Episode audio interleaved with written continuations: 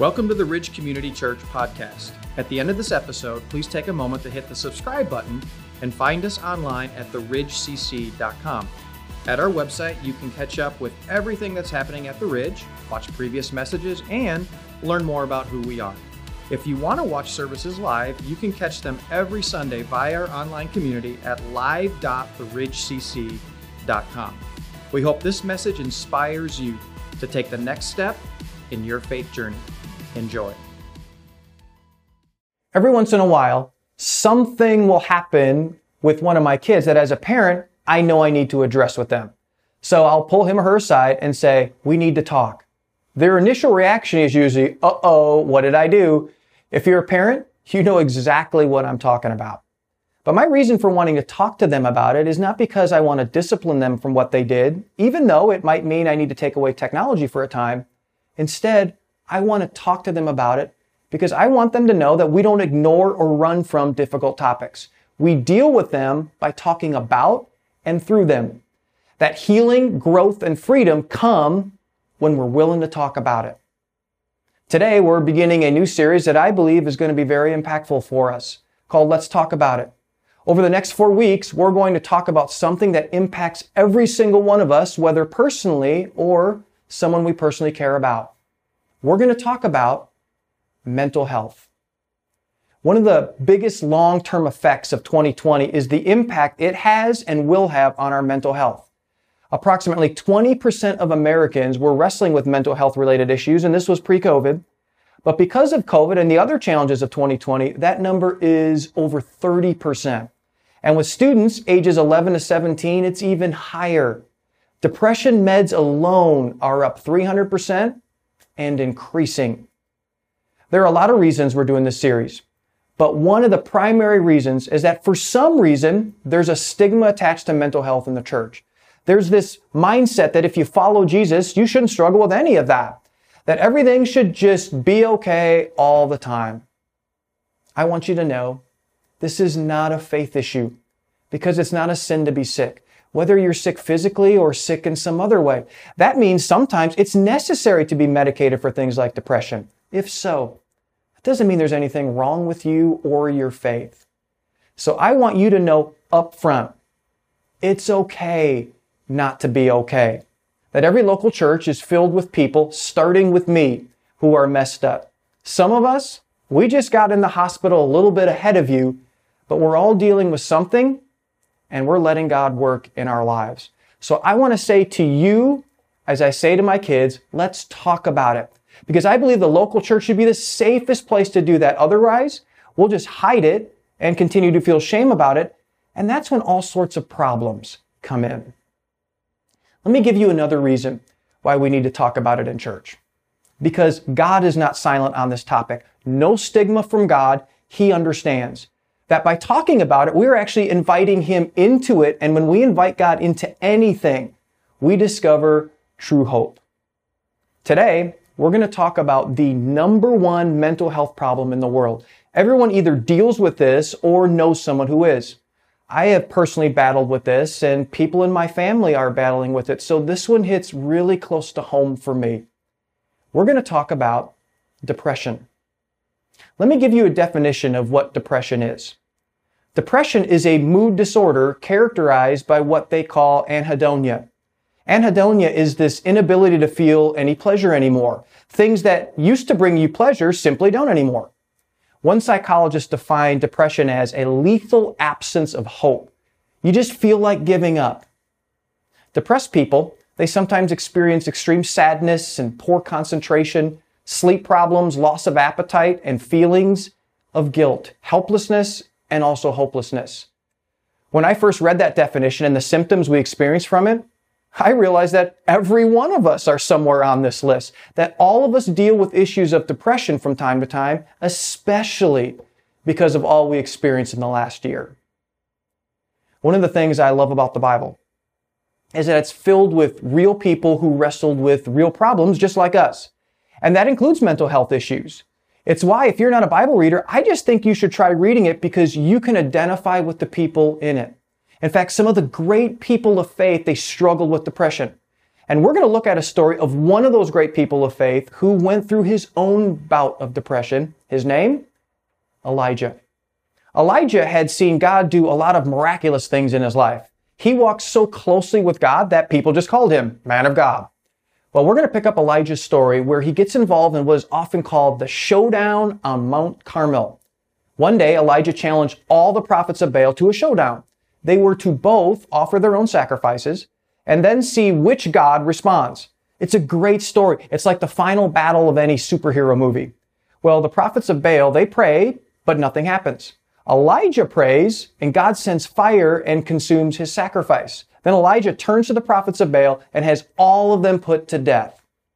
Now, I realize that you might have a hard time relating to that part of Elijah's story, but you will be relate to the next part. As Elijah's feeling on top of the world, living on top of the mountain, however, things suddenly change for him and he gets depressed. But before we get to his story, let me say something about what many of you believe about God. Many of you think if we're where we're supposed to be with God, we're always going to be on the mountaintop. Things should be easy. That is not true. With God, sometimes there are mountaintops and sometimes there are valleys and sometimes there's everything in between. So here's Elijah on the mountaintop. It says, Now Ahab told Jezebel everything Elijah had done. Now Ahab is the king at the time, and he's married to Jezebel. Now Ahab may be the king in title, but Jezebel, his wife, is definitely running the show. It says, Now Ahab told Jezebel everything Elijah had done, and how he had killed all the prophets with the sword. So Jezebel sent a messenger to Elijah to say, May the gods deal with me, be it ever so severely, if by this time tomorrow I do not make your life like that of one of them. And so Jezebel threatens Elijah, by the end of the day tomorrow, I'll have you killed. And here's how Elijah responds. It said Elijah was afraid. And so this courageous man of God responds in fear and ran for his life, which is our natural tendency when we're afraid. When he came to Beersheba in Judah, he left his servant there. In other words, he isolated himself while he himself went a day's journey into the wilderness. He came to a broom bush, sat down under it, and prayed that he might die. And then listen to this prayer. I've had enough, Lord. He said, take my life. I am no better than my ancestors. You ever feel like that? Let me just say, if you feel like this now and you're thinking about taking your life, we want to help.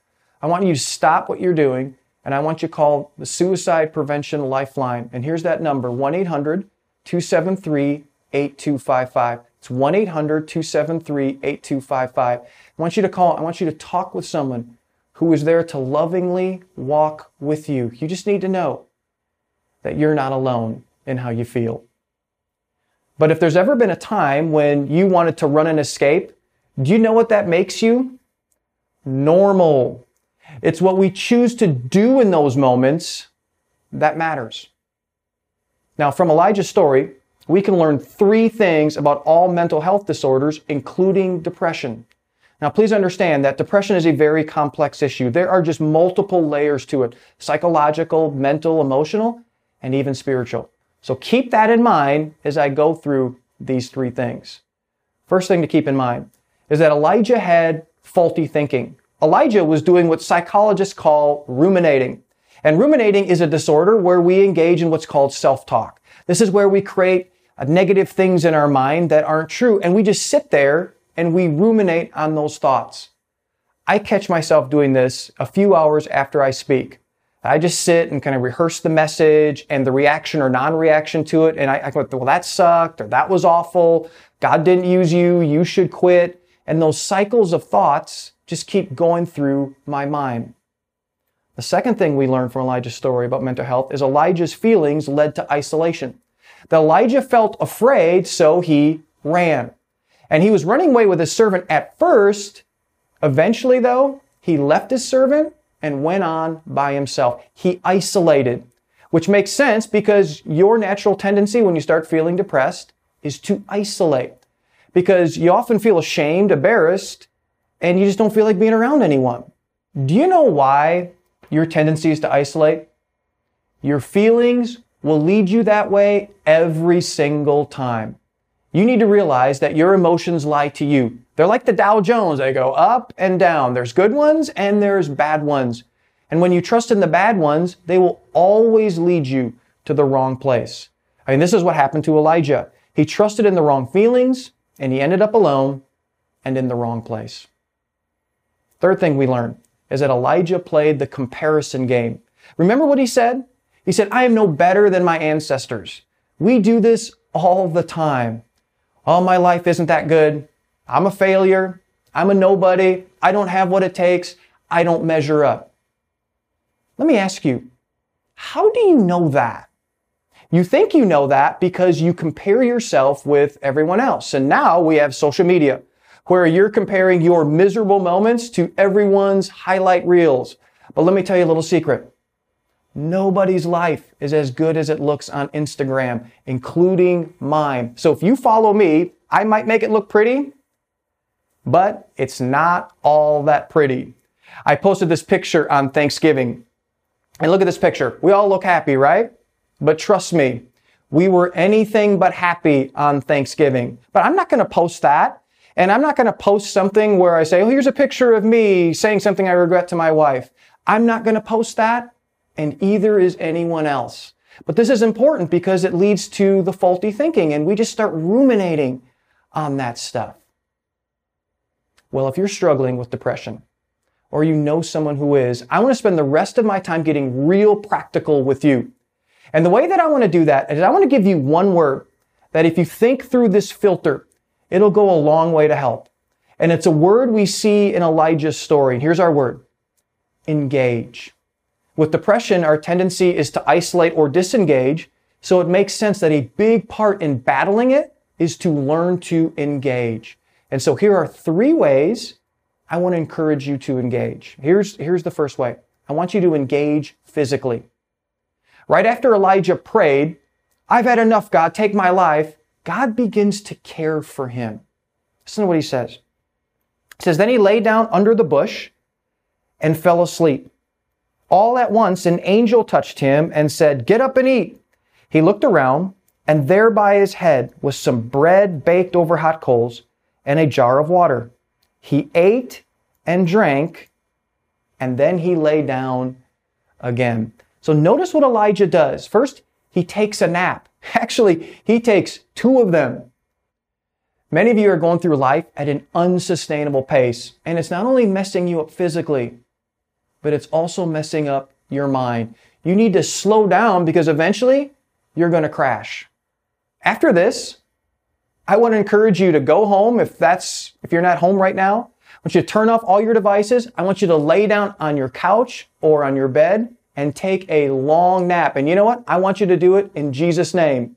And if someone says, you don't have time to take a nap right now, you just say, I'm just applying what I learned in church today.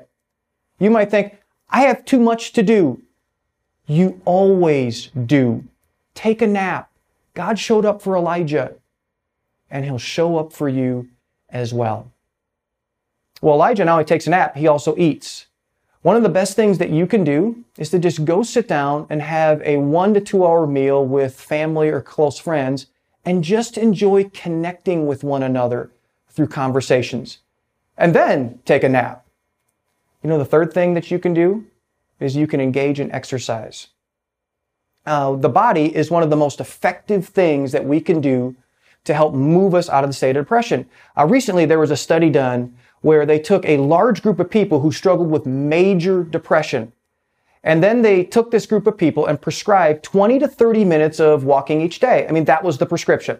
Well, they tracked this group of people and found that 65% of them, after the study ended, after just doing 20 to 30 minutes of walking every day, we're no longer depressed.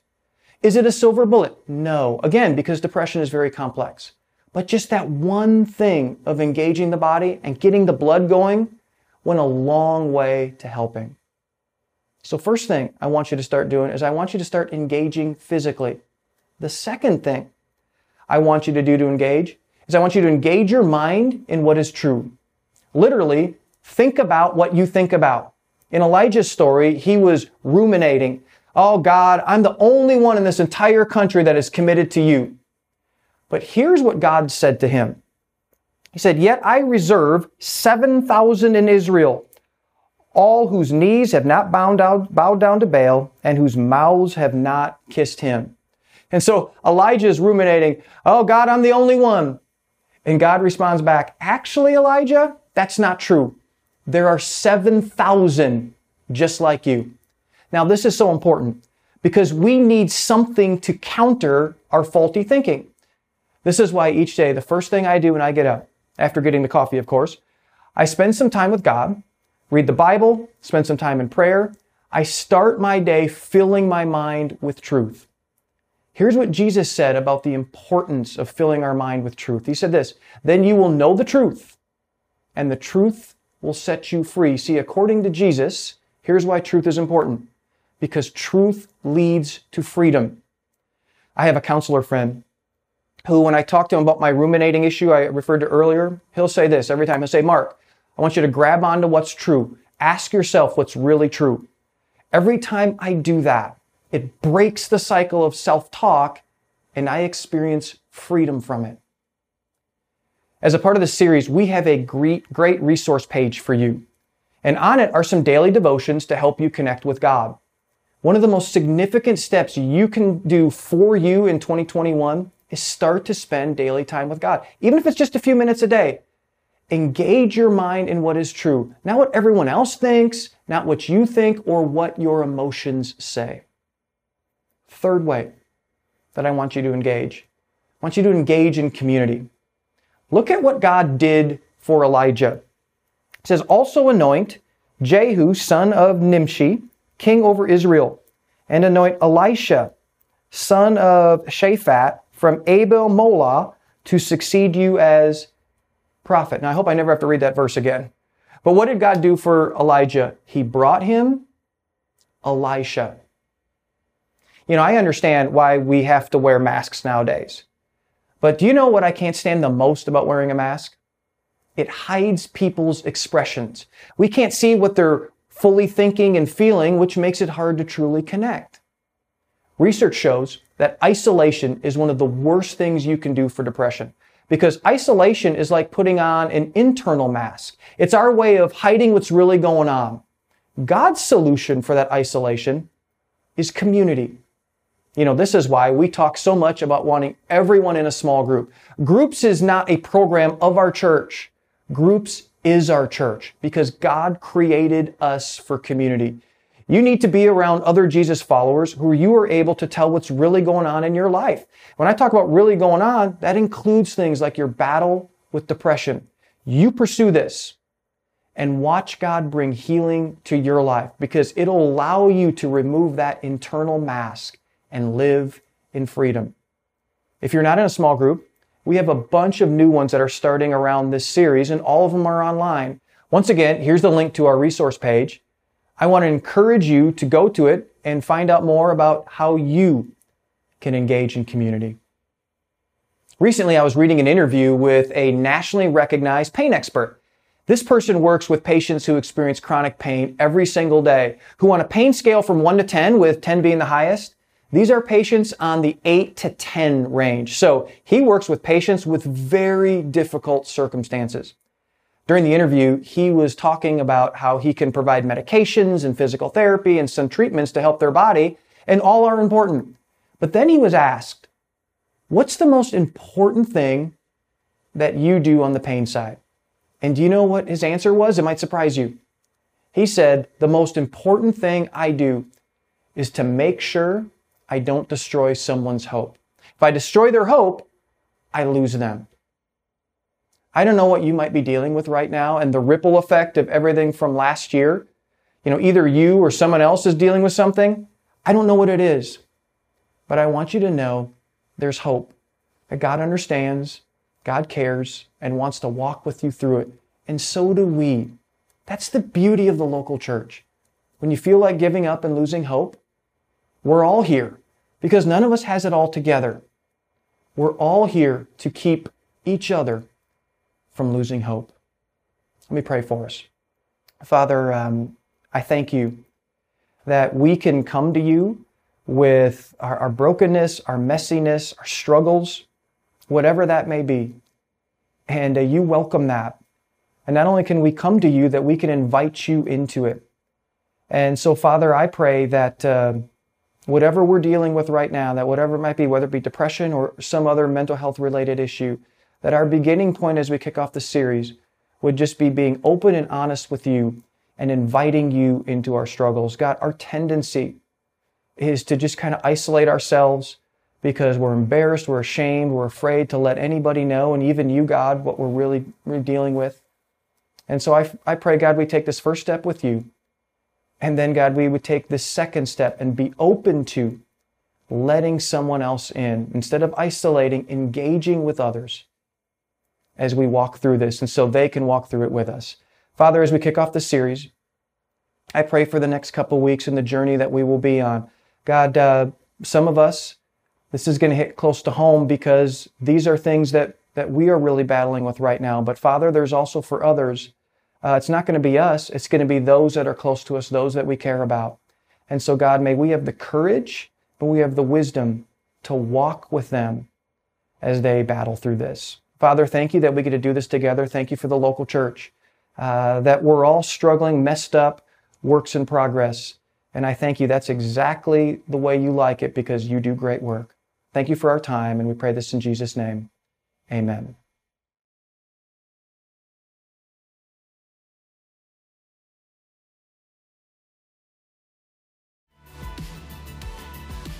Thanks for listening to the Ridge Community Churches podcast. If you live in Southeast Wisconsin, we'd love to host you at one of our weekend services. For directions, service times, and more about our kids and students' environments, visit us at theridgecc.com. That's theridgecc.com.